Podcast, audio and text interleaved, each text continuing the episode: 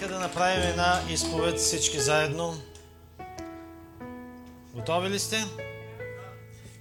Кажете, аз съм участник, аз съм участник. В божественото естество. В божественото естество. И реално участвам. И реално участвам. Всеки ден. Всеки ден. В божественото естество. в божественото естество. В моето. Ум, в моя дух, в моето тяло, божественото естество на Бога. Е мощно изявено в моя живот. Това божествено естество произвежда здраве в моето тяло, изцелява всеки елемент на моята душа, караме да живея над всички принципи на света. Правиме да имам власт над поквареното влияние и власт в този свят. Защото аз съм реално въвлечен в това Божие естество. И няма никаква слабост. И няма никакъв провал в моя живот. Умът ми е свеж всеки ден и постоянно изпълнен с мисли за Бога.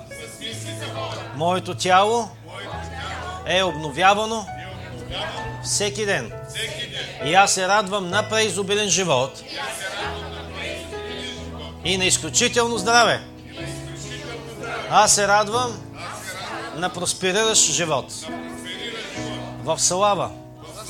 Декларирам в името на Исус, че Божественото естество на Бога активно работи, реално работи вътре в мен. И аз живея моя живот от това естество.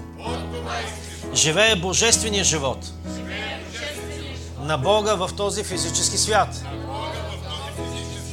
Дори да живее в тази физическа реалност. Като всеки един друг. Аз не съм от този свят. Аз отказвам да живея. Като всеки един друг обикновен човек. И в средата на всички тези болести, на зарази, вируси, пандемии, аз продължавам да бъда здрав и да бъда защитен от това божествено естество. В средата на всичката тази бедност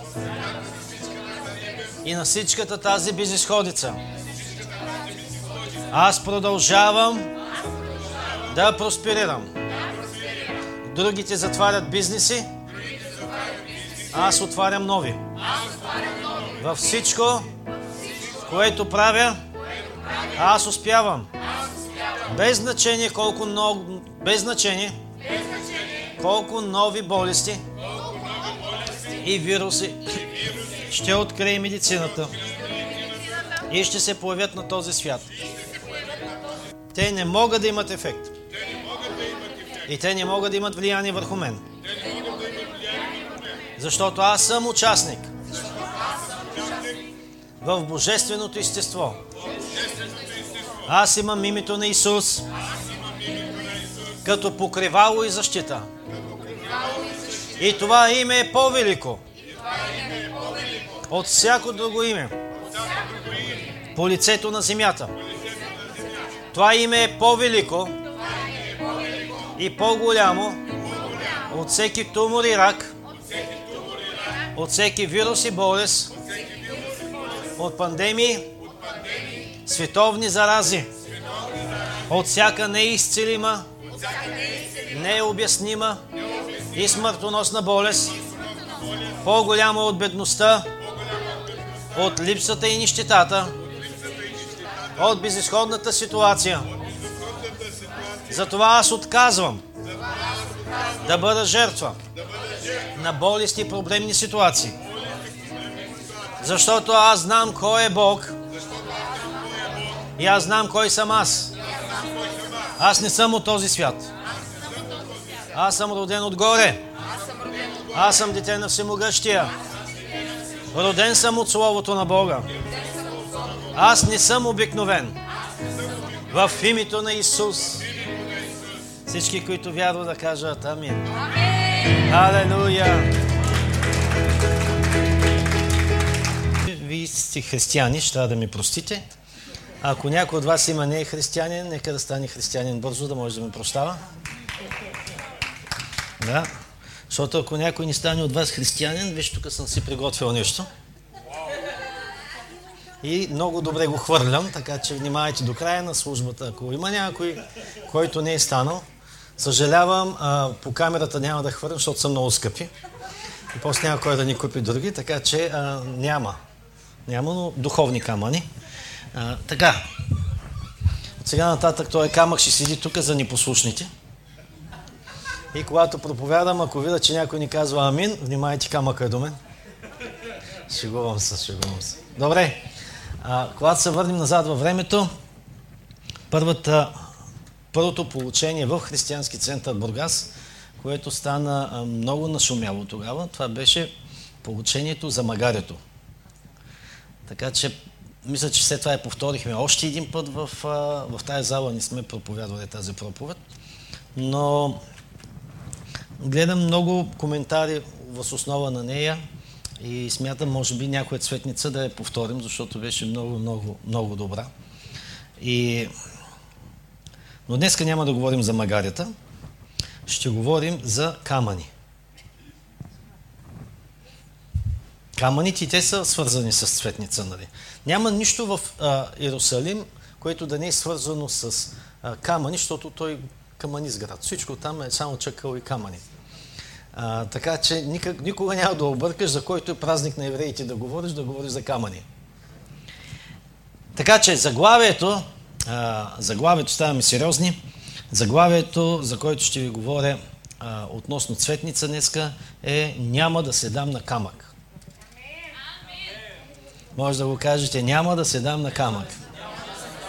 Амин. Добре, когато вече се приближаваше до превала на Илионския хълм, цялото множество ученици почнаха да се радват и всегласно да славят Бога за всичките велики дела, които бяха видели, казвайки Благословен царя, който иде в Господнето име. Мир на небето и слава във висените, а някои от фарисеите между народа му рекоха, Учителю, смъмри ги тези, накарай ги да млъкнат. А той в отговор им рече, казвам ви, че ако тези млъкнат, то камъните ще почнат да викат и да славят Господа. Исус беше в центъра на този голям парад. И това беше едно огромно, огромно шествие.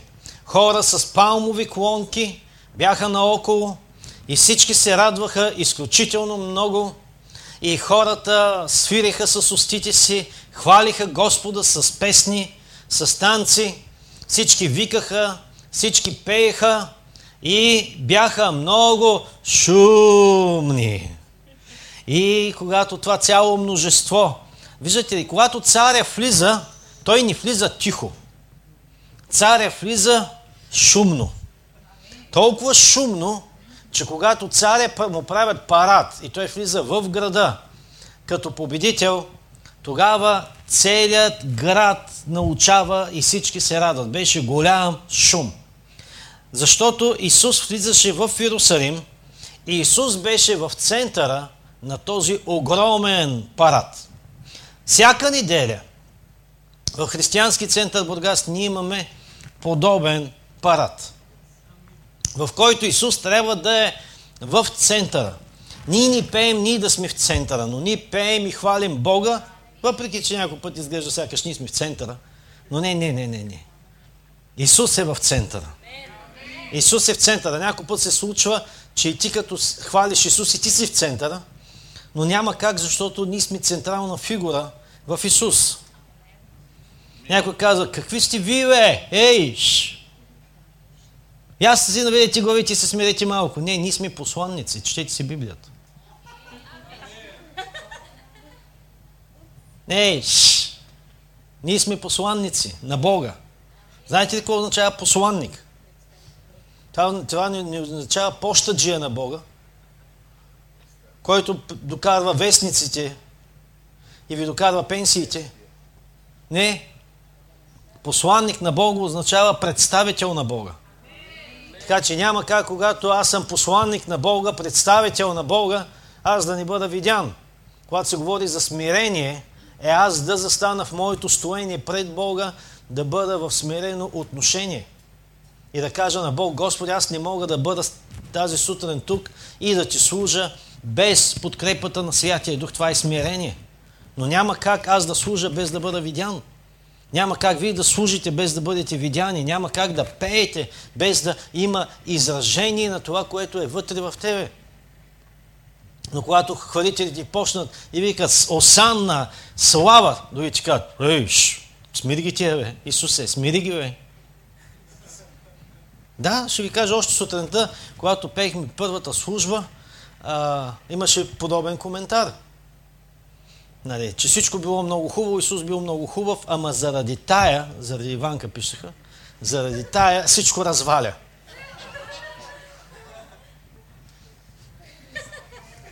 Така че имаше много в това време, когато Исус влизаше, така че ние сега сме много в празника, нали? И когато започнеш да хвалиш Бога, винаги ще разлаеш всички, които са кучета. Знаете ли как се познават кучетата, като почнат да лаят? Когато минеш в хода, примерно като тиш до виолета в тях, не можеш да разбереш, защото кучето е по-културно. Обучено, обучено. Обучено. То не лай. И не можеш да разбереш, че има куче. Явно така казва, по-хубаво да не се издавам. Ако отидеш покрай майка ми, мане, той е звяршата изяде. Значи още от петия етаж разбираш, че на седми има куче. Ай, кръга на майтапа, много се е хубаво кучето ти. Но джавка повече. Там, вау, вау, вау, и направо ще изяде. Пък тук едно такова, като нищо ни прилича. Лай, все едно е лъв.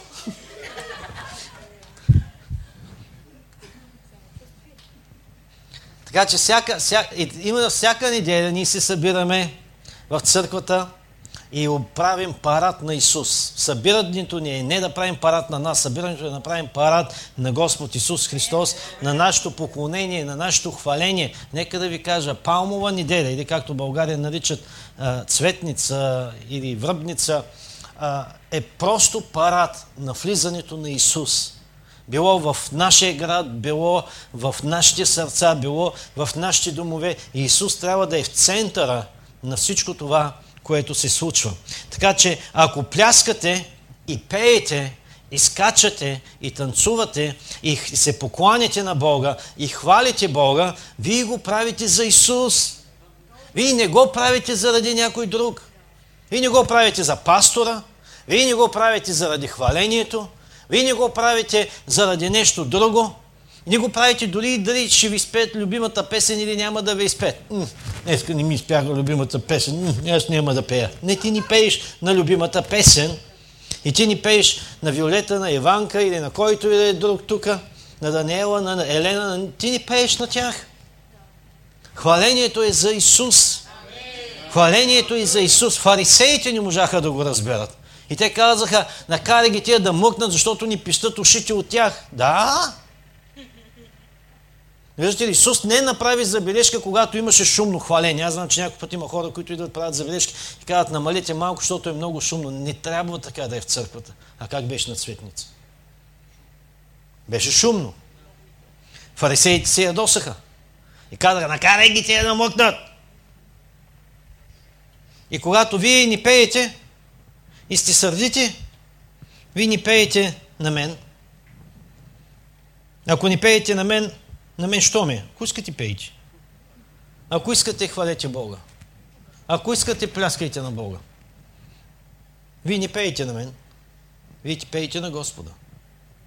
И ако не го правите, вие го правите също Господа. Има една много интересна история. Един ден а, един пастор, велик учител, може би някой сте чели неговите книги, Дерек Принс се казва. Той бил с няколко служители, хваляли Бога и, били в молитва и в хваление и поклонение.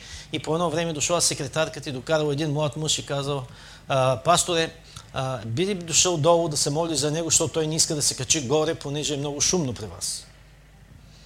И Дерек Принц казал, какво? Аз да се развалям хвалението и поклонението за този демонизирания. Как звучи това? Не звучи много добре. Не звучи много духовно. И да слизам долу, кажи му да се качва горе. И тя казала, да, ама той не иска. Той му казал, кажи му така, че като се качи горе и хвали Бога с нас, този, който не иска да го пуска горе, ще си тръгне.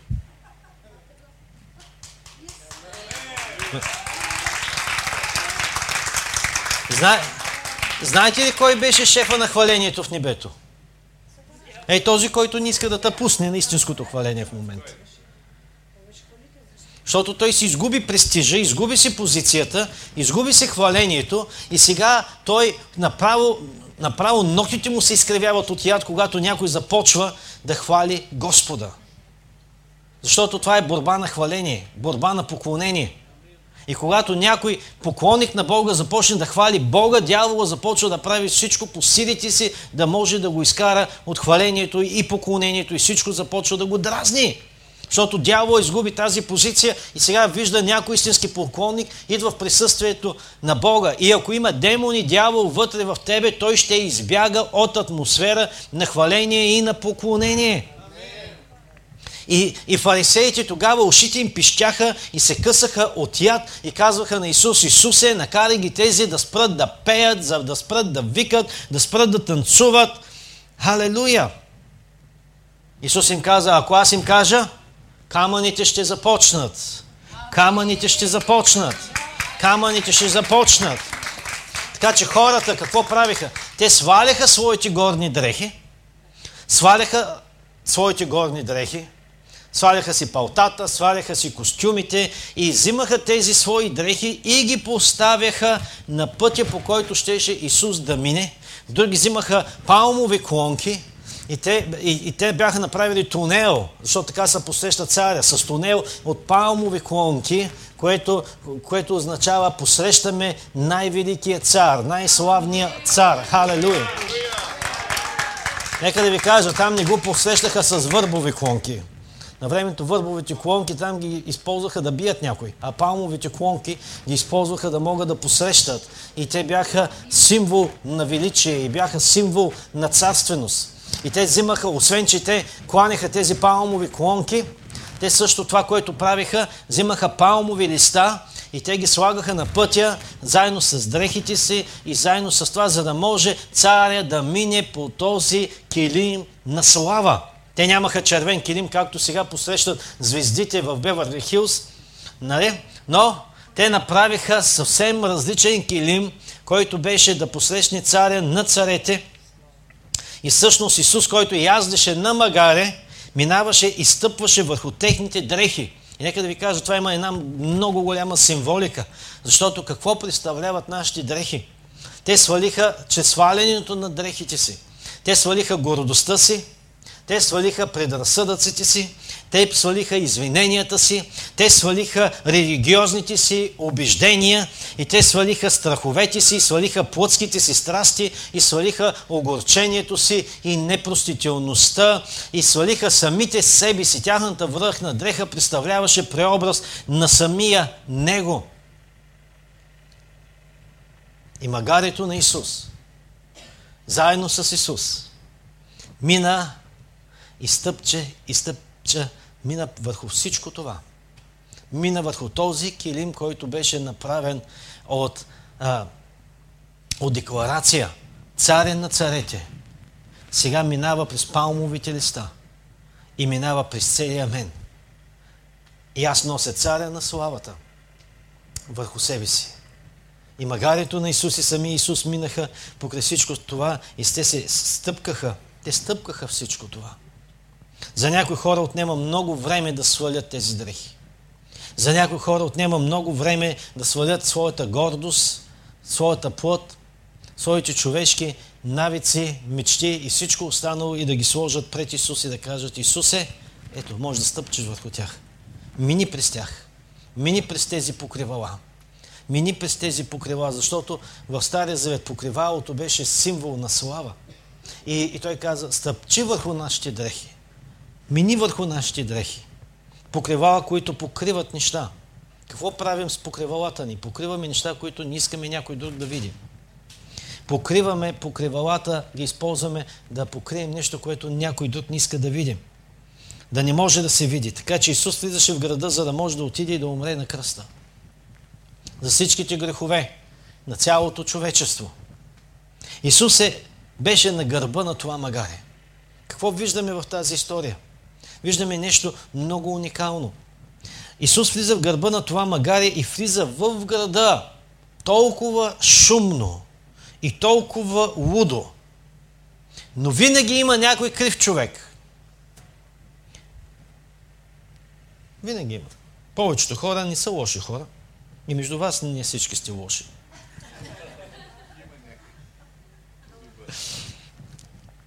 Но винаги има мърморещи. Някой тръгне да прави нещо и някой него мър, мър, мър, мър, мър. Направи нещо и той, той го направи, но не беше както трябва. Винаги има мърморещи. И тогава в цялото това шествие, в целият този празник, толкова много хора радостни и толкова много хора щастливи. И те пеят Осанна, Осанна на Давидовия син. И те приветстват царя на славата, влиза в Иерусалим. И до тях имаше мърморещи. Винаги има мърморещи. Винаги има хора, които, а, които няма да са доволни. И те отидоха до Исус и му казаха, Ей, Исусе! Кажи на хвалението на Хътсъба да се качва на сцената. Ей, Исусе! Казаха те. Кажи на хората на хвалението. Кажи на хората на църквата. Кажи на всички тези шумни хора да бъдат малко по-тихи, че ни гърмят ушите.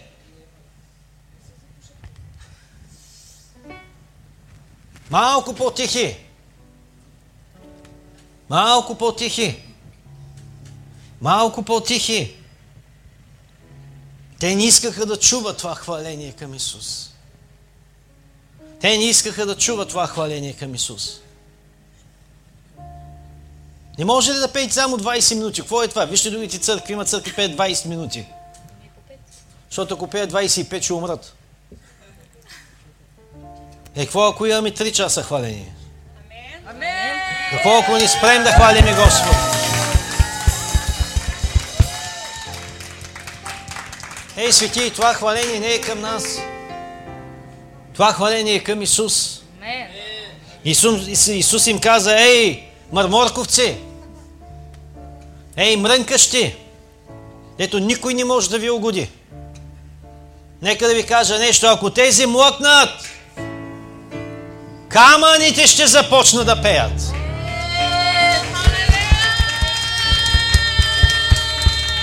А знаете ли колко камъни има в Иерусалим? Така че се радвайте, че само учениците пеят. Защото ако сега и камъните започнат да пеят, не ушите ще ви шумят. Направо косите ви ще се изправят на вас къдравите. А на вас с правите коси, направо ще ви се накъдрят косите. Халелуя! Ако тия млъкнат, то камъните ще започнат да викат, камъните ще започнат да пеят. Халелуя! Нека всички да се изправим. Ще ви дадем една нова песен днеска. Една нова песен, с която да хвалиме Господа. Как влиза със своето магаре. Готови ли сте?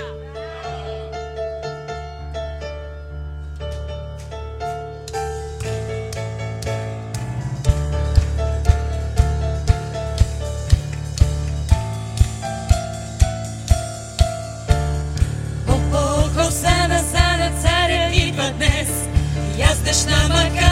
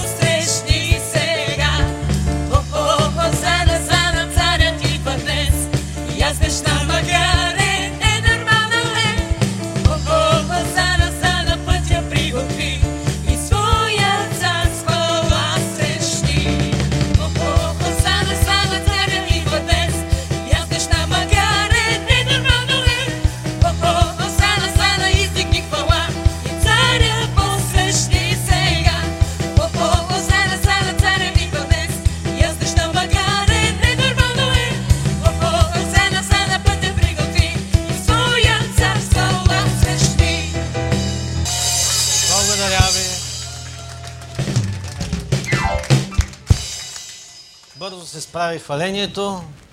Халелуя, с нощи поисках тази песен да я разучават в 12 посред нощ. 2 часа, 2 сутринта.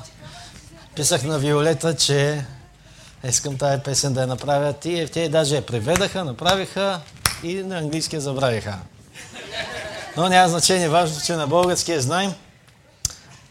И когато пееха подобна песен, в подобни ритми, фарисеите правиха така, ушите ги боляха, косите ги боляха, всичко ги болеше и те казаха, нека да млъкнат. Исус им каза, ей, мърморковци, ако тези млъкнат, то камъните ще започнат да викат и да пеят. И дори камъните да танцуват. Искате ли да чуете сега, не знам, моят технически екип отзад дали вече е готов, да чуете как камъните пеят. Но искам... Oh, oh, oh.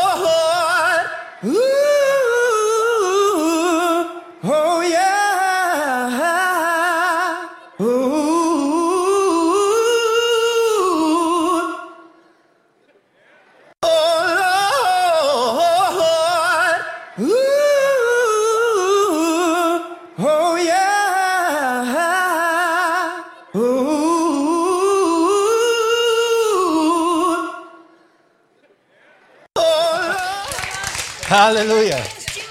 О, Исус каза, ако не мога да накара моите да пеят, то камъните ще започнат да пеят. Халелуя! Тук Исус дава един невероятен паралел и той казва, камъните не са направени да пеят. Камъните не са направени да говорят. Но кой е направен да говори? Кой е направен да пее? Нека да ти кажа, това си ти. Ти си направен да говориш и ти си направен да пееш. Ти си направен да можеш да комуникираш. Ти си направен дори да научиш езика на друг човек, който ти не разбираш и да започнеш да го говориш. Да, нека да ви кажа, това кучетата не кучета могат. Боу, боу, боу, боу! Това е. Но трудно можеш да накараш куче да коткодяка. И да научи езика на някой друг. Даже някой път се правят кучетата, че се разбират. Едното казва бао, мао. Не знам дали винаги се разбират, но поне дава такъв. Но Бог не е направил тях, нито камъните да хвалят Господа. Бог е направил теб да хвалиш Господа. И ние сме направени,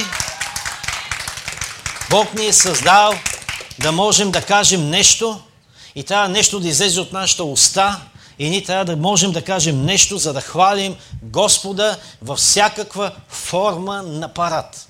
Във всякаква форма на шествие и на поклонение и на поклон пред Господа. Да му отдадем цялата слава, цялата слава, която Той заслужава като цар.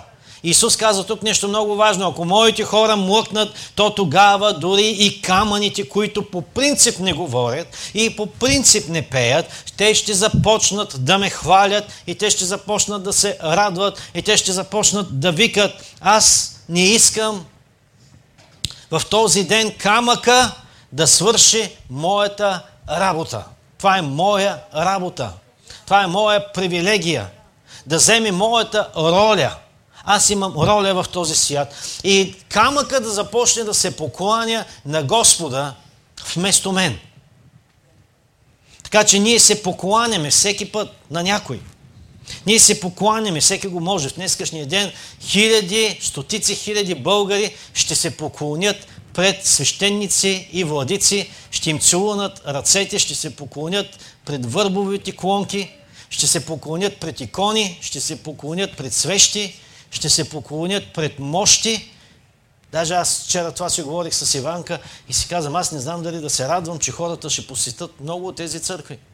Защото всичко това ще предизвика Божия гняв. Един ден един такъв а, свещеник ми каза, че ние сме си загубили ума и че ние разсъждаваме трезо. И викам, това не е вярно. Викам, вие не разсъждавате трезо. Вие не разсъждавате. Вие даже не, не разсъждавате изобщо. И дори хората, които идват в църквата, и те не разсъждават изобщо. И той, какво искаш да кажеш? Ми викам да започнем с иконите. Какво име на иконите? Ми викам, ти можеш да ми докажеш, че този човек, който рисувал е тази икона тук? Тази икона, която е рисувал тук, той е виждал Исус и дали той е нарисувал истинския Исус, на който аз се покланям. Може да не е Исус, може да е Петкан.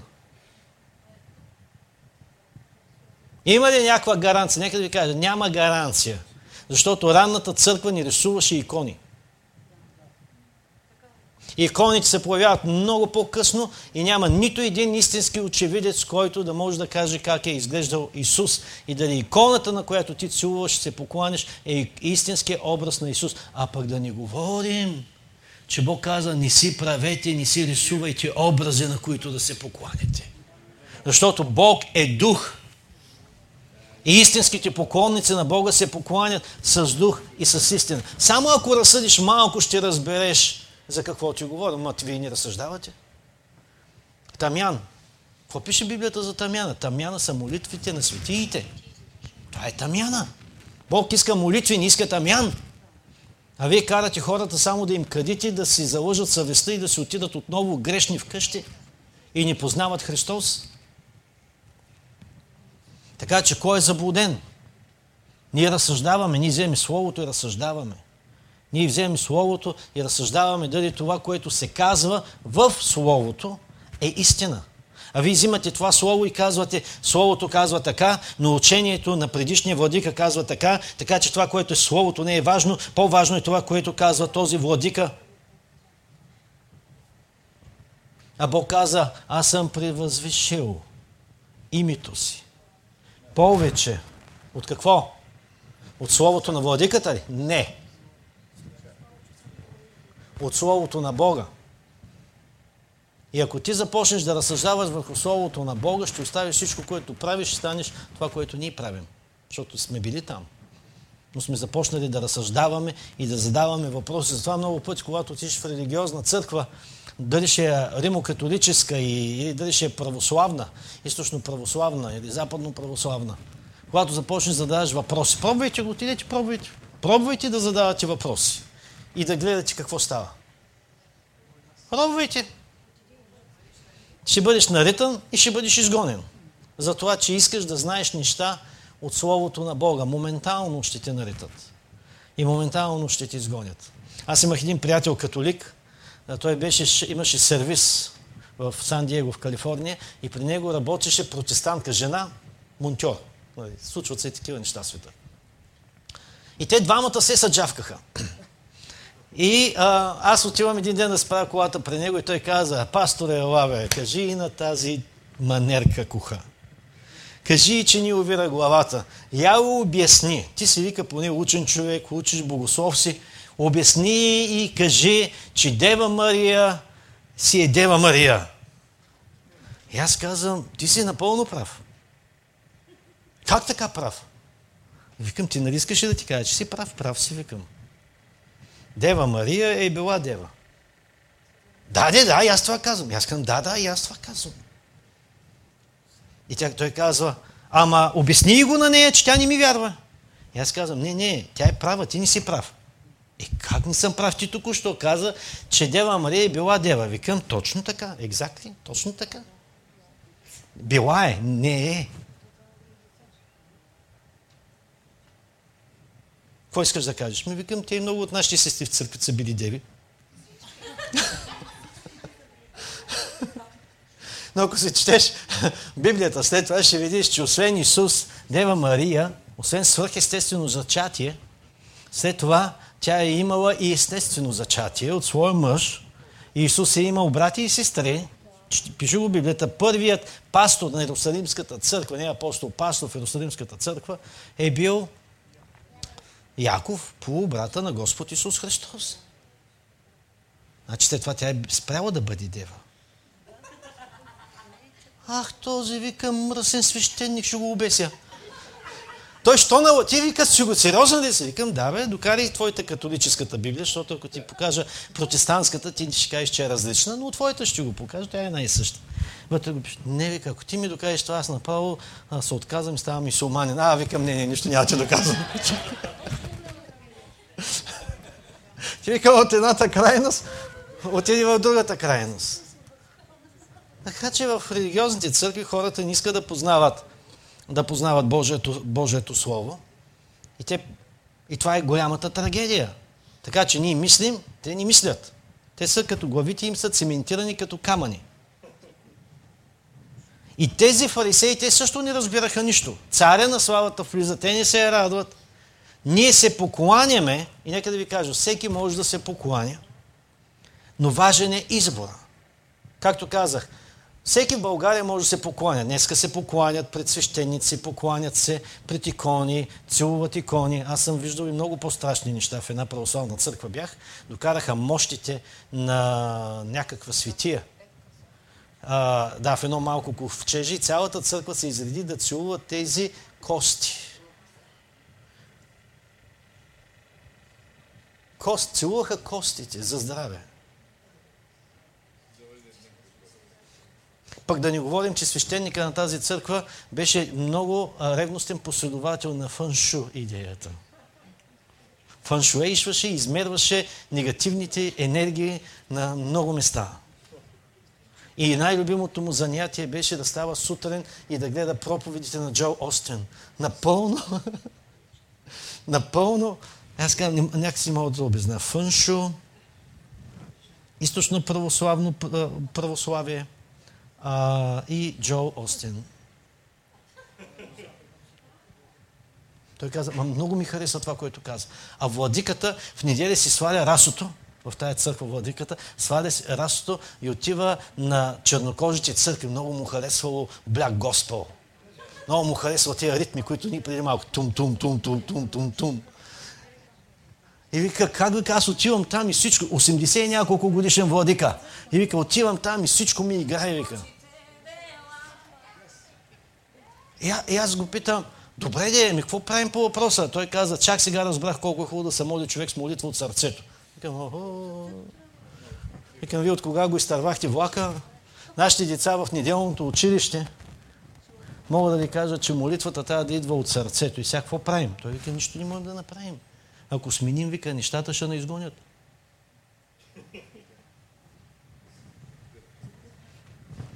Ма как да ги сменят? Той е владика от Българската православна църква на държавна субсидия от Америка в Аризона. Ликува си костите, 2500 долара пенсия. Как няма да дига кръста и да казвате целувайте кръста, целувайте иконите и всички тези неща.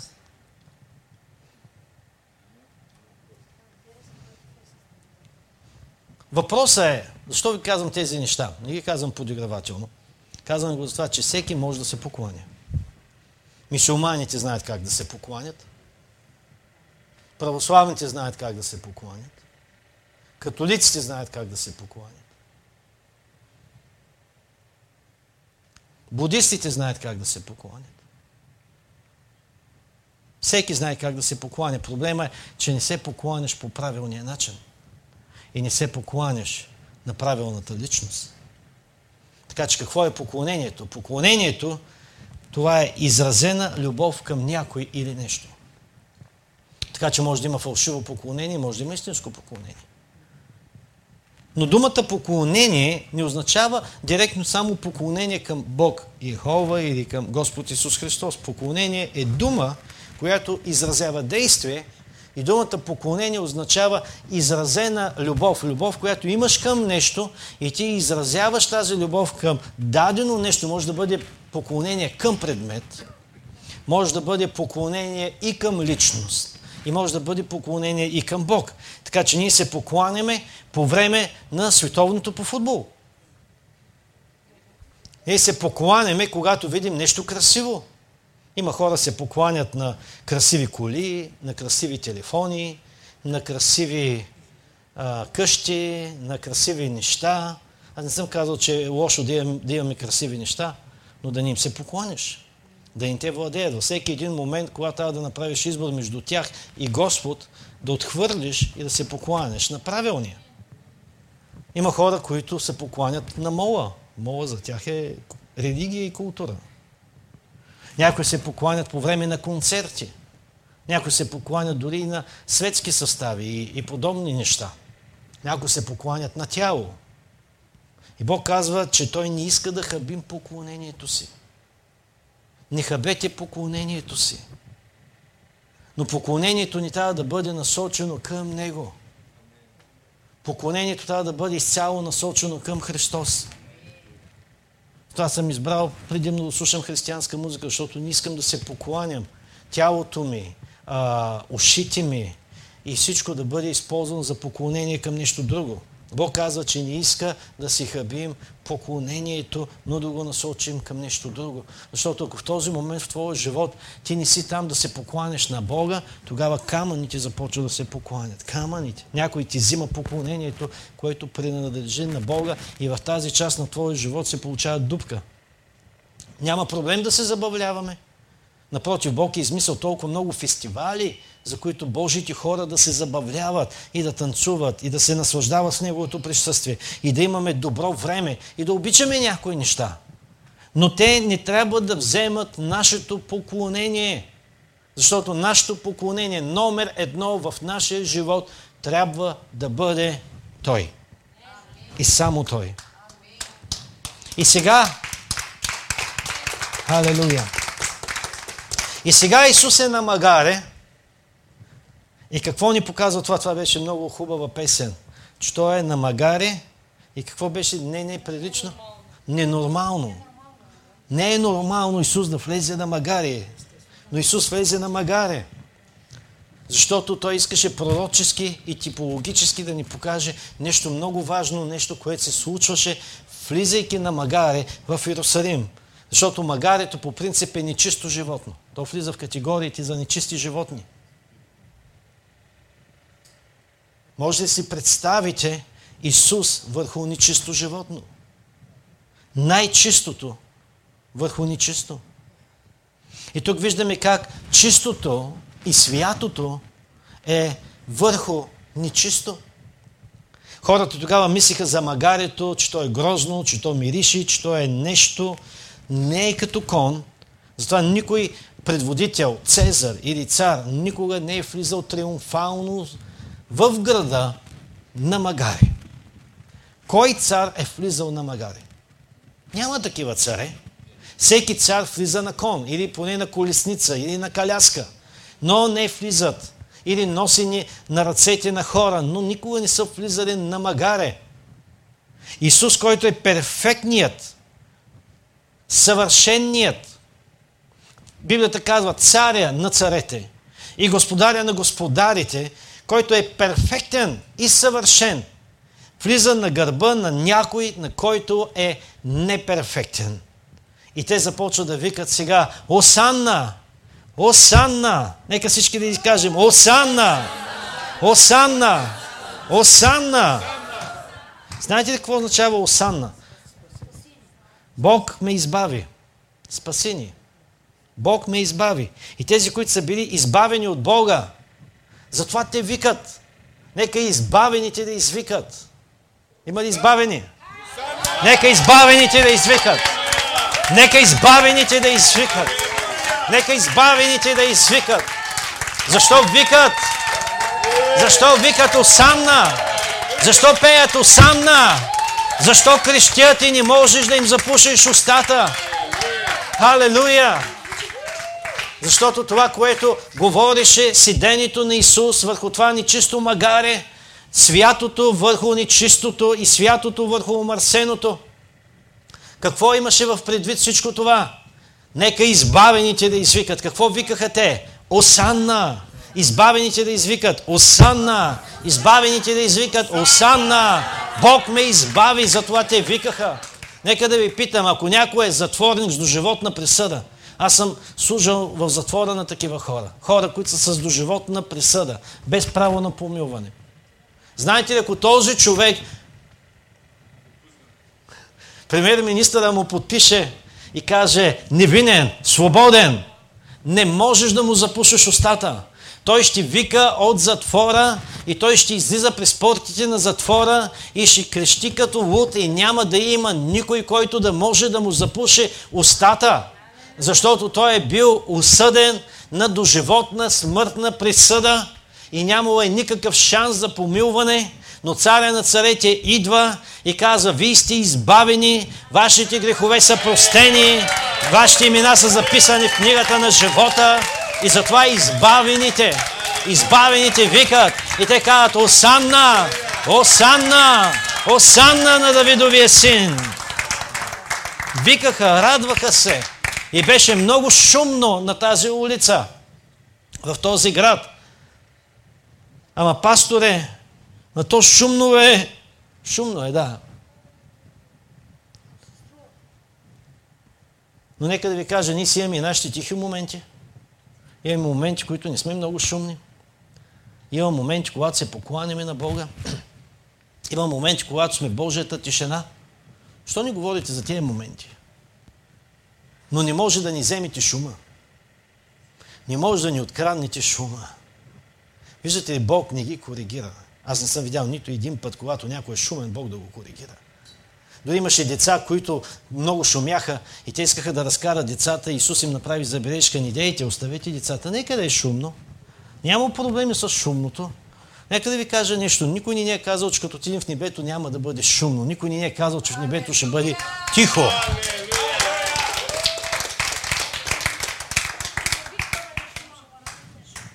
Библията каза, когато един грешник се кае на земята, цялото небе се радва. Цялото небе има парти горе, има парти. Халелуя! Колко пъти, когато на вас ви се роди син или внук, имаш чувство, че някой е умрял. Нямаш чувство, че някой се е родил, имаш чувство, че някой е умрял. И когато някой казва, о, слава на Бога, роди ми се внук! И някой мърморянко,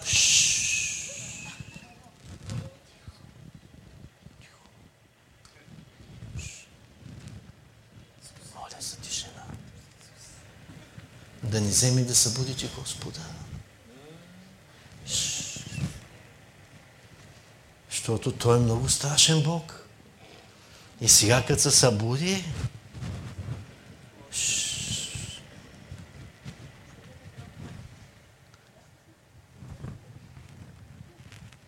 Бог обича шума. Бог обича да сме шумни. Обича.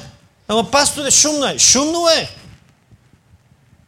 Аз даже казвам на брат Жодо, че трябва да съберем пари да вземем още колони, стане още по-шумно. Като думнат басите и демоните през ушите да ви излезат. Защото тогава почва да излезат демони по време на шумно, истинско хваление. Ама пасторе, шумно е. Нека да ви питам, кой е измисъл шумното?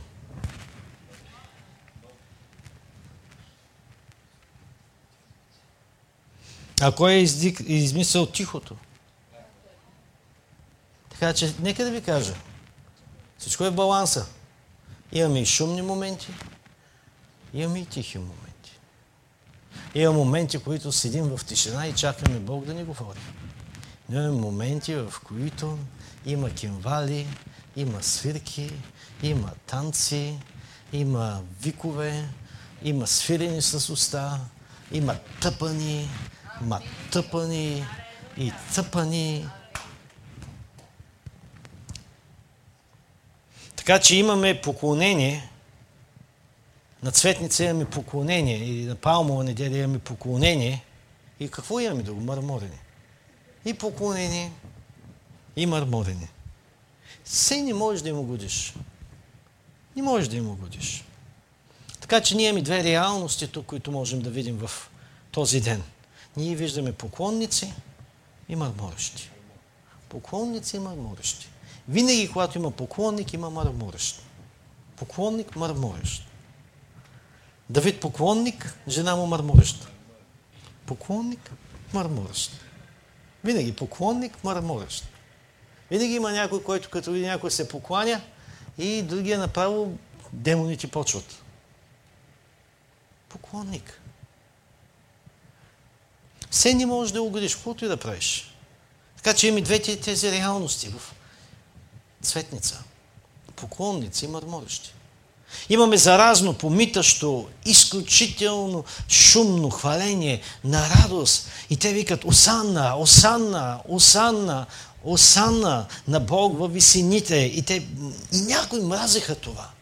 Имаше хора, които мразеха това, че царя влиза по този начин. Имахме радост и омраза. Единия ден те казваха хвалете го, на другия ден казваха разпнете го.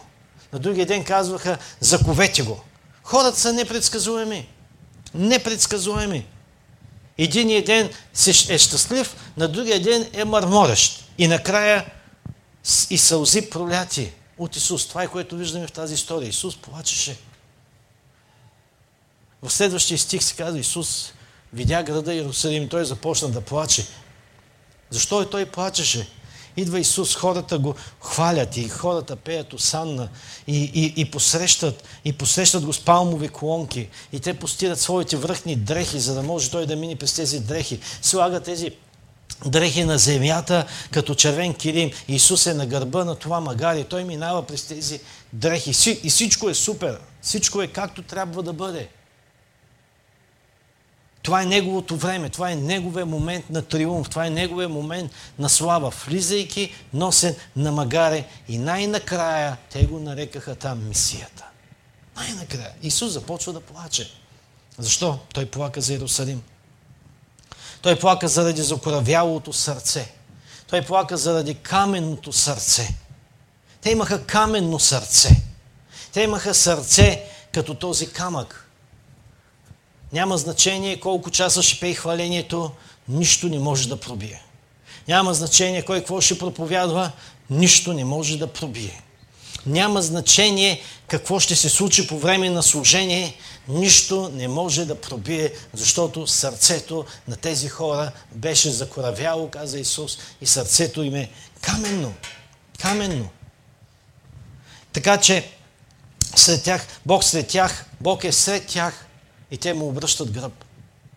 Те му се, те му се подиграват и те не искат да го следват. Виждате ли, хората имат значение за Бог. Бог дойде за тези хора.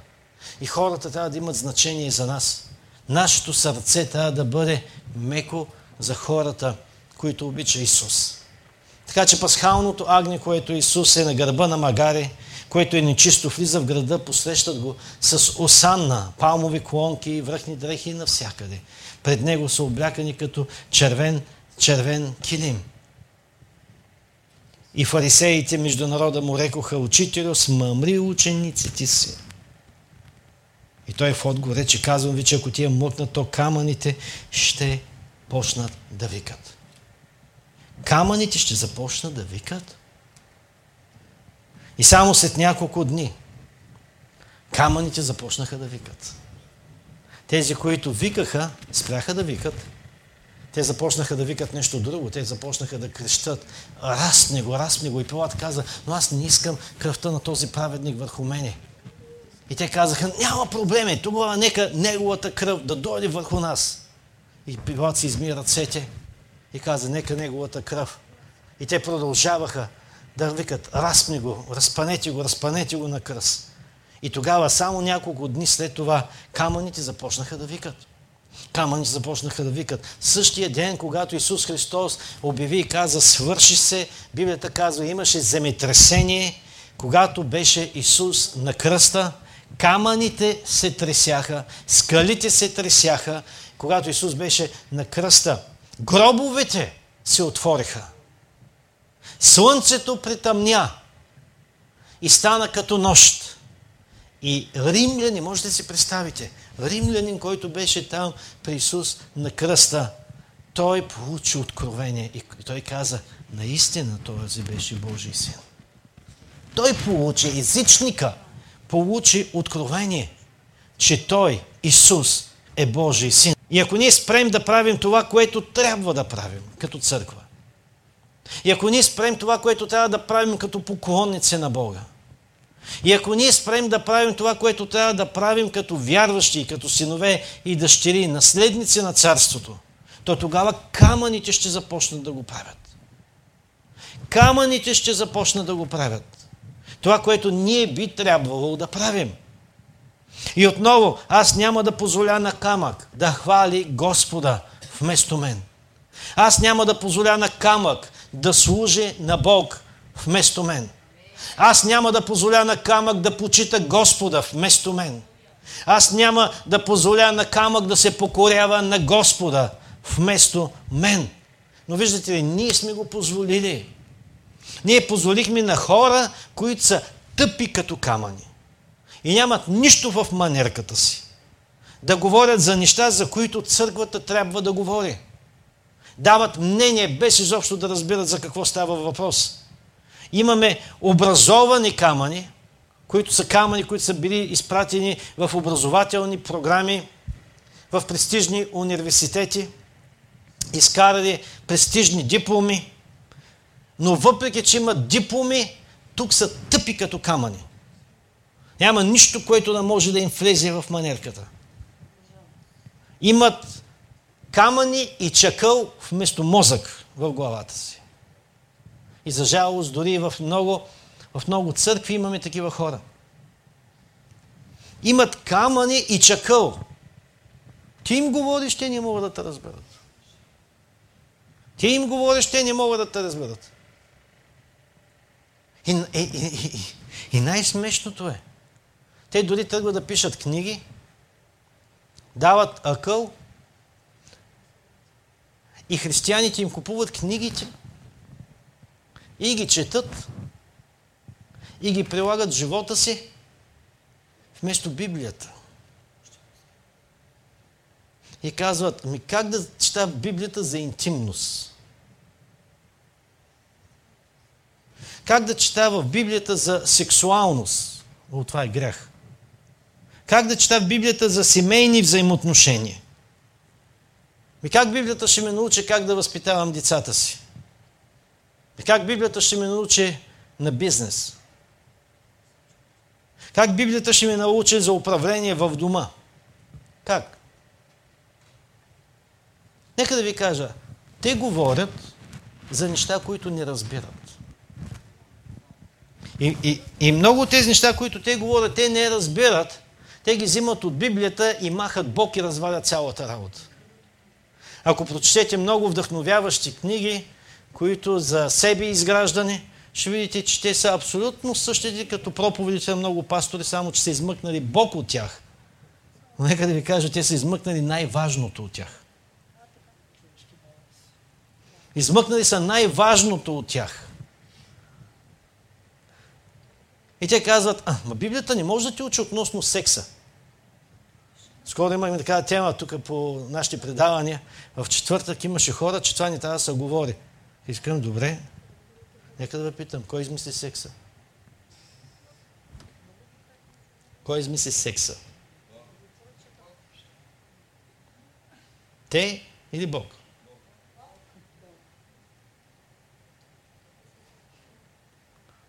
Кой измисли секса?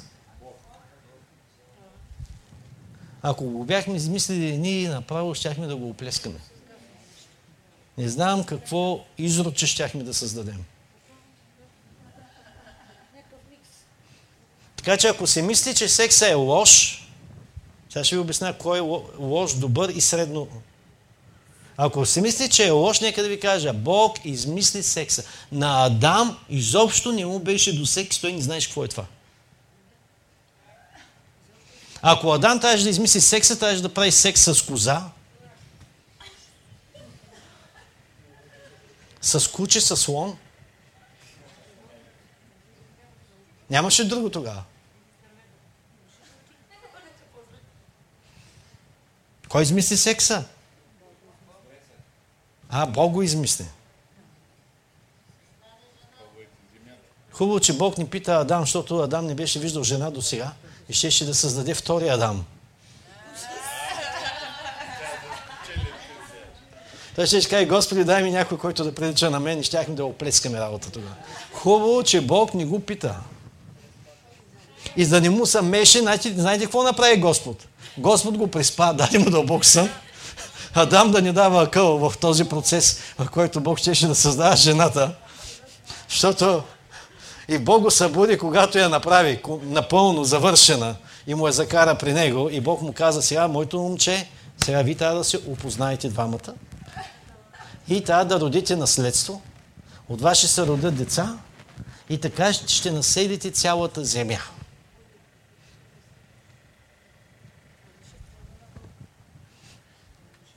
А, те си мислят, че са по-умни.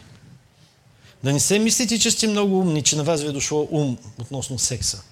Секса започва в Библията. Така че, мой съвет е, не четете други книги, които могат да ви опоручат. Четете Библията. В Библията има толкова много книги и истории за секса и може да бъдете образовани в тази степен на професионално докторско ниво. Така че нека да ви кажа как Бог го измисли. Бог го измисли така. Един мъж и една жена. Хората помислиха един мъж и три жени. Не, не, един мъж и една жена. И то само в контекста на брака. Извън брака, ако правиш секс извън брака, Библията го нарича блудство.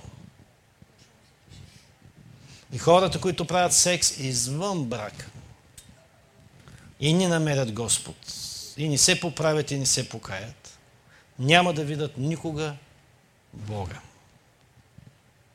А ще бъдат в огненото езеро. Секса в брака, но с жена, която не е твоя жена, или става просто ти си женен за някой, но изневеряваш на жена си с друга жена или пък жената с друг мъж, Библията нарича това прелюбодейство. То е също поравно на блудството. Човек, ако не се покая, не намери Бога, вършики прелюбодейство, няма да види Бога.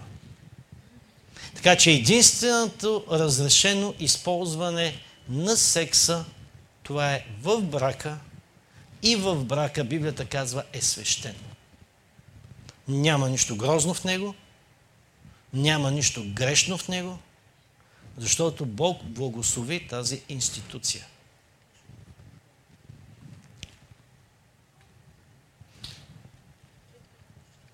А човека направи така. Един мъж с друг мъж. Това човек го измисли.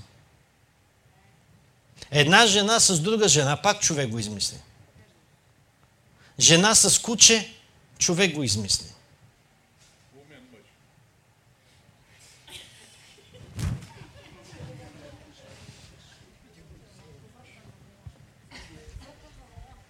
Така че искам да ви кажа какво се става, когато а, някой... когато някой има камък вместо мозък. Има кама главата вместо мозък.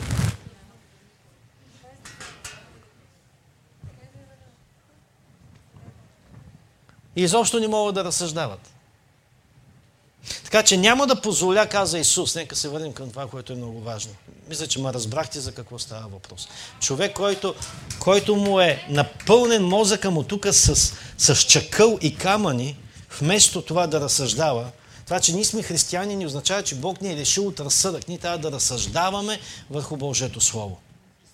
Да знаем защо хвалим Бога, кой е Господа и как трябва да го хвалим и как на нас ни е показано в Библията. И ако нещо се отклонява от този вид поклонение от Библията, ние трябва да спрем да го правим и да правим истинско библейско поклонение, както трябва да бъде. Не аз мисля, никой не те пита какво мислиш.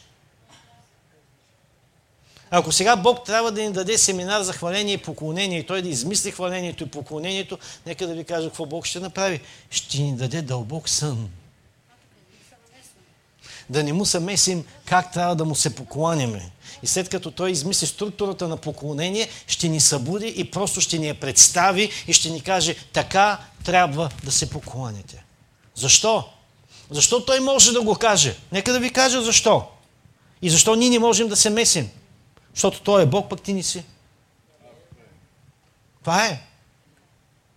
Като станеш Бог, ще казваш на Бог как трябва да го хвалиш. Но докато не си станал и си все още човек, а Той е Бог и на Него трябва да се покланиш, Той ти казва как трябва да му се покланиш. Той ти казва как трябва да го хвалиш. Ти не си в позиция да казваш на Бога. Когато ти тръгнеш да казваш на Бога, ама аз не мисля така, ти влизаш в сфера на идолопоклонство. И фарисеите точно това казаха на Исус. Исус е, накарай ги тия да млъкнат, пищат ни ушите. Исус каза, ако аз ги накарам да млъкнат, да ме хвалят, тогава камъните ще започнат да ме хвалят вместо тях. Така че Бог го е измислял. Един мъж, една жена. Няма да позволя на камъка да свърши това, което аз трябва да свърша за моя Бог. Всичко, което правя в живота си, трябва да бъде акт на поклонение. Как харча парите си? Акт на поклонение. Как прекарвам времето си? Акт на поклонение. Къде прекарвам времето си? Акт на поклонение. Как се покорявам? Акт на поклонение. На кого се покорявам? Акт на поклонение. Как се покорявам на авторитети? Акт на поклонение. Акт на поклонение. Бог иска да се състезаваме в поклонението. Сериозно? Да. Да. Трябва да се състезаваш, трябва да хвалиш Бог повече от всички останали. Бог повече от всички останали. И не си изхабявай поклонението. Не си изхабявайте поклонението в групи, които не се покланят на Бога с песни, които са против Бога. Много пъти хората ме питат, пасторе, мога ли да пея някои светски песни?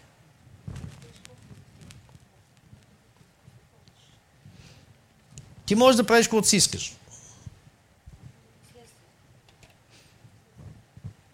Но аз ще ти кажа едно нещо. Аз това, което вярвам, не си хаби поклонението за неща, които са омразни на Бог. Но се инвестирай в поклонението в неща, които са любезни на Бог. Не си хъби, няма смисъл от всички тези неща. Това, което имаш нужда е само силата на Святия Дух. Силата на Святия Дух. Това е всичко, от което имаш нужда. Присъствието на Бога. На това нещо се поклани. Това нещо търси. Бог иска да се покланяме, да се състезаваме в поклонението. Радвай се на нещо, но не си хаби радостта в тях. Ако камъните можеха да говорят, о, ако камъните можеха да говорят, когато евреите бяха в пустинята и Моисей а, удари камъка, Дай ще взема по-лек камък, то е много тъжък. Но поне днес ще тренирам, после жена ми няма да ме кара да ходя на фитнес. Иванка, гледай брой.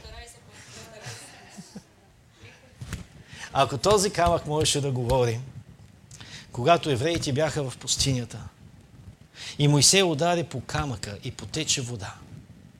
И манна идваше от небето и пътпадът си идваха от небето. Нека да ви кажа, камъка щеше да каже това. Бог може да снабдява всяка ваша нужда според своето богатство в слава в Христа Исуса. Ако камъка можеше да говори това, което той щеше да каже, ей, събудете са свети и не се страхувайте, не се бойте, не се притеснявайте, не мърморете, но в ден на напас Бог ще те избави. Защото Бог може да снабдява във всяка ваша нужда според своето богатство слава в Христа Исуса. За това те пеят и те хвалят. И камъка казва, ак, дано да млъкнеш, да мога аз да хваля Твоя Бог, за да може Твоя Бог да почва да снабдява и моите нужди. Ако питате камъните, които бяха на река Йордан, имаше много камъни на река Йордан. Много камъни, има ги още до ден днешен. Тези камъни ще да ти кажат нещо друго. Бог може да раздели не само Червено море с Моисей, но Бог може да раздели и река Йордан на две и да премините през сухо и то да бъде изпълнено с човек като Исус Навин и дори с човек като Елисей. Така че Моисей не беше единствения, който можеше да разделя води и ако Бог не гледа, Бог не гледа на лице, но Бог гледа на сърце, нека да ви кажа, Бог може да ви използва в същата подобна ситуация на невъзможното и да разделите реки, които са пред вас, да разделите морета, които са пред вас, защото Бог е същия вчера, днеска и до века. Бог работи с този, който има вяра. Бог няма любимци, но има хора, които обичат Бога и Бог почита тези хора. Има хора, които се покланят на Бога и се състезават в поклонение и Бог им отвръща подобаващо. На другия край на тази река Йордан, когато Исус Навин раздели тази река и те преминаха през тази река, познайте какво имаше на другата част на реката? Имаше камъни.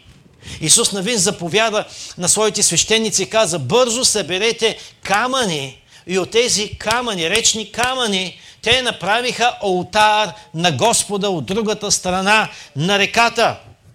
И ако сега питате тези камъни, които бяха на този алтар на реката, те ще кажат, има и вяра. Има и вяра. Има и вяра, за Бог няма нищо невъзможно. Направи стъпка на вяра и следващата стъпка на вяра ще бъде потвърдена. И всяка стъпка на вяра, която правиш в Господа, ще бъде път на растеж и път на чудеса. Така че правете стъпка на вяра. Правете стъпка на вяра. И дори да има река пред тебе, и дори да има море пред тебе, и дори да има океан пред тебе, Бог може да го раздели на две за теб, за да можеш ти да преминеш като през сухо. Така че направи стъпка на вяра и всяка следваща стъпка на вяра ще бъде потвърдена с чудеса и с знамения.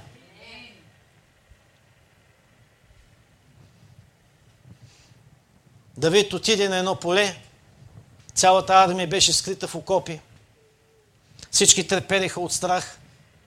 Имаше един великан, гигант, мощен воин, никога не побеждаван до сега от никой на света. Давид отиде в тази битка с Голият. Насякъде около него пак камъни. Добрите стари камъни. Библията е пълна насякъде с камъни. Добрите стари камъни. Какво биха говорили тези камъни тогава? Камъка започва и казва, слава на Бога. Няма значение с какъв гигант ще се биеш днеска. Няма значение дали е американски или германски. Или новокорейски, а не, не, как южнокорейски. Или китайски, или европейски, или извън тази галактика. Няма значение с какъв гигант ще се сблъскаш днеска. Няма значение. Бог ще подсигури победа за тебе. Няма значение. Няма значение. Няма значение от гигантите в твоя живот. Бог ще ти даде победа, защото нека да ви кажа, няма по-голям гигант от Господ. Няма! Той е най-големият гигант. Като го видят всички гиганти в цялата вселена, пълнят гащите. Той каза, аз съм Господ и кой ще ми забрани? Той предизвика цялата вселена. Той не предизвика тук полицията на Бургас. Цялата вселена. Той се обръща към цялата вселена и казва, аз съм Господ. Добре, кой ще ми забрани? Никой не може да му забрани. Ни извънземни, ни извънземни. Никой.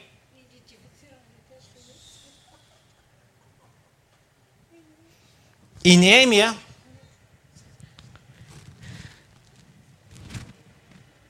Отиде в Иерусалим и каза, трябва да строя сега стени. Огледа се, той е Иерусалим само камъни. И започна, каза на хората, събирайте камъните. Той каза, аз не мога да изградя тази стена на поклонение около целия Иерусалим за толкова кратко време. Бог каза, да, ти можеш. Построй стена около целият Иерусалим. Отидете в Иерусалим, ще го видите баш бая голям град си. Представете си някой да ви накара ви да построите стена около Бургас. С спорти, с всичко. За много кратък период от време.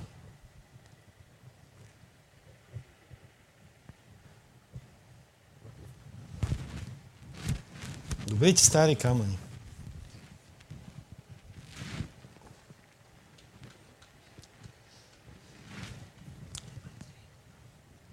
Искате ли да го питаме? Камъче, камъче. От времето на Емия. Би ли ни казал какво се случи тогава? Хората бяха бедни. Нямаха къщи къде да живеят. Бяха все още под робство. Нямаха швейцарски банки, нито банкови сметки.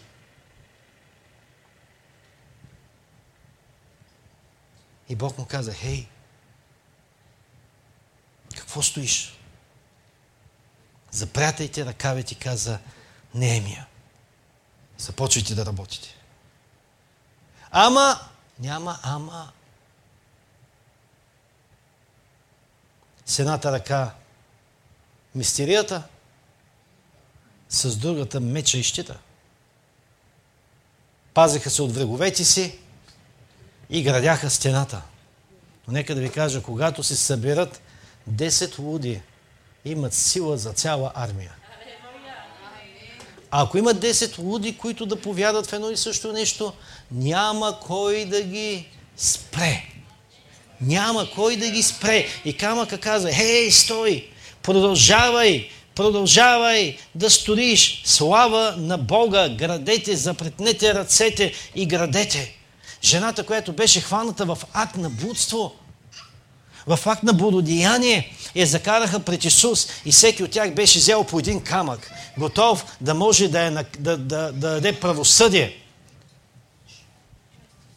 Хората държаха камъни и бяха готови да я убият и готови да я осъдят и да дадат присъда на тази жена и да убият. Какво би говорил този камък?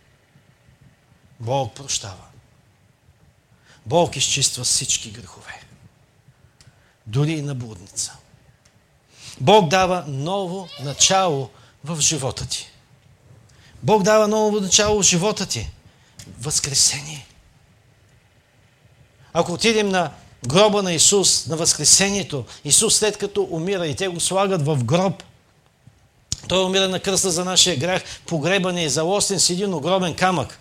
Имахме някакъв такъв камък от детското, но не можахме да го докараме. Да ви го покажа. Един голям камък, който беше на гроба, на гроб, не истински, защото трудно ще го докараме, ако беше истински, от картоне, но все пак може да си представяте камъка. И той, Исус беше залостен с този камък и този камък казваше, стой вътре и не излизай. Но на третия ден, по време на Възкресението, този камък се измести и направо Исус го отнесе този камък. Какво би говорил този камък? Ако този камък беше тази, този ден днеска и ако ние попитаме този камък сега, този камък щеше да каже, той възкръсна, той е жив. Не търсете мъртвия сред живите, защото го няма. Исус възкръсна. Той прощава, Той изцелява, Той благославя, Той изчиства, Той усиновява, Той дава ново наследство. Осанна на висините! Халелуя! Той е цар на царете и Той е господар на господарите. Познавате ли го? Познавате ли този Исус като цар на царете? И камъка щеше да каже, как ни ви е срам да ни хвалите Господ? Хвалете Господа във висините. Хвалете го в небесния му простор, дело на силата му. Нека всичко, що диша, хвали Господа. Нека всичко, що диша, хвали Господа и аз няма да позволя на камък, нека хвалението да вземе местата си. Аз няма да позволя на камък да хвали Господа вместо мен. Няма да позволя дори и на ангелите да хвалят Господа вместо мен. Извинявайте ми, господа ангели, но ние няма да ви дадем това право. Може да се опитате да го вземете, но ние ще хвалиме и ще викаме Осанна, защото бяхме избавени, греховете ни бяха простени, името ни беше записано в книгата на живота. Халелуя! Нека да няма нито един камък в този свят, който да може да вземе ролята ви, да може да вземе служението ви, да може да вземе мисията ви. Не му позволявайте той да свърше работата ви. Ти бъди този човек. Нека ти да бъдеш този, който диша и хвали Господа и отдава слава на Неговото име. Не позволявайте на нищо да ви държи далеч от Божия дом. Не позволявайте на нищо да ви държи от този прекрасен Исус, защото Той иска да благослови живота ви, иска да благови сърцето ви, но за да го направи, трябва да вземе каменното ви сърце. Сърцето, което не иска да го хвали.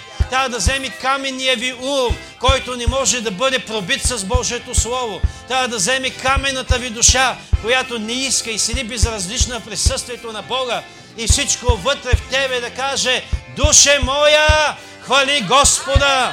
И нека всичко, що е вътре в мене, хвали славното му и святото му име. Алелуя, свети! Нека хвалим Господа! Забравете за тези, които са отляво и отясно, кой какво ще каже, но каже, аз ще хваля Господа, не ми пука и не ми дреме и не ме е грижа, какво си мисли за мен, дали съм луд, да, луд съм за Господа. Дали съм ненормален, да, ненормален съм за Господа, защото съм жив и нека всичко, що диша, нека хвали святото му име. И когато чудото на Бога се роди от мене, тогава ти ще видиш кой е луд. Нека всички луди за Господа хвалят святото му име. Нека да издигнем глас на тържество. Нека да издигнем името на нашия Господ и да го хвалим. Халелуя! Не си давайте хвалението на камъните. Не си давайте хвалението на камъните. Си давайте, за да ни падат камъни от небето върху вас. Халелуя! Отдайте цялата слава на Господа!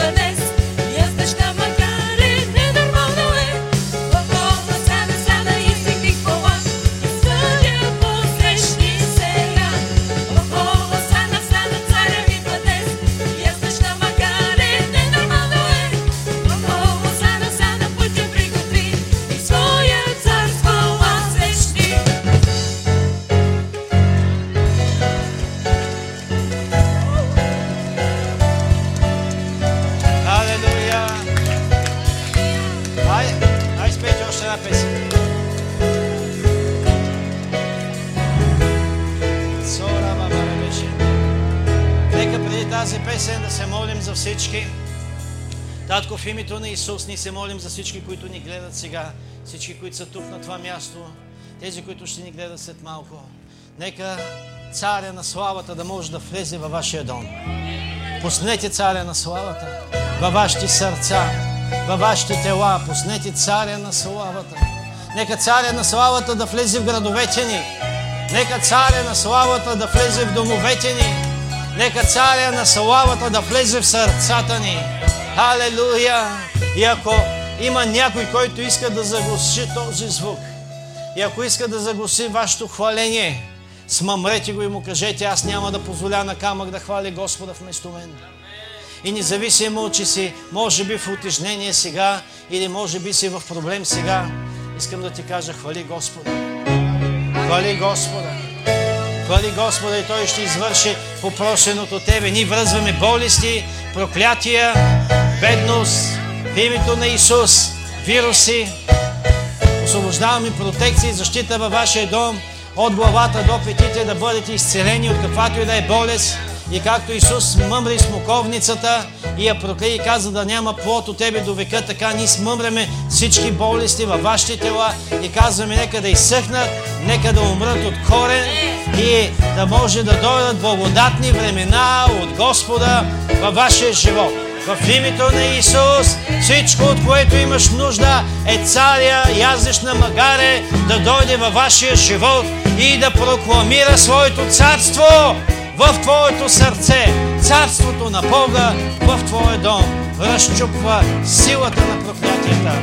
Бъдете благословени! Благодарим ви, че бяхте с нас и предаването Вярващи. Вярваме, че сте били насърчени. Гледайте ни следващия път в нашия YouTube канал. За финал искаме да ви кажем, че ние ви обичаме. Молим се за вас, Бог да ви води и да ви пази. Но искаме и да ви предизвикаме. Намерете си църква и се посветете да ходите редовно там за минимум една година. Използвайте талантите и дарбите, които Господ е вложил във вас и се посветете на служение. Гарантираме ви, че след тази година животът ви никога няма да бъде същия. Ако сте близо до Бургас, ще се радваме да изберете Християнския център Бургас и да бъдете част от нашето служение. Тук вие ще намерите не само приятели, но и истинско семейство, което да ви помогне да растете в своята вяра. Ако в момента имате проблем и желаете да ви подкрепим в молитва, с радост ще го направим. Просто ни пишете на изписаните по-долу контакти.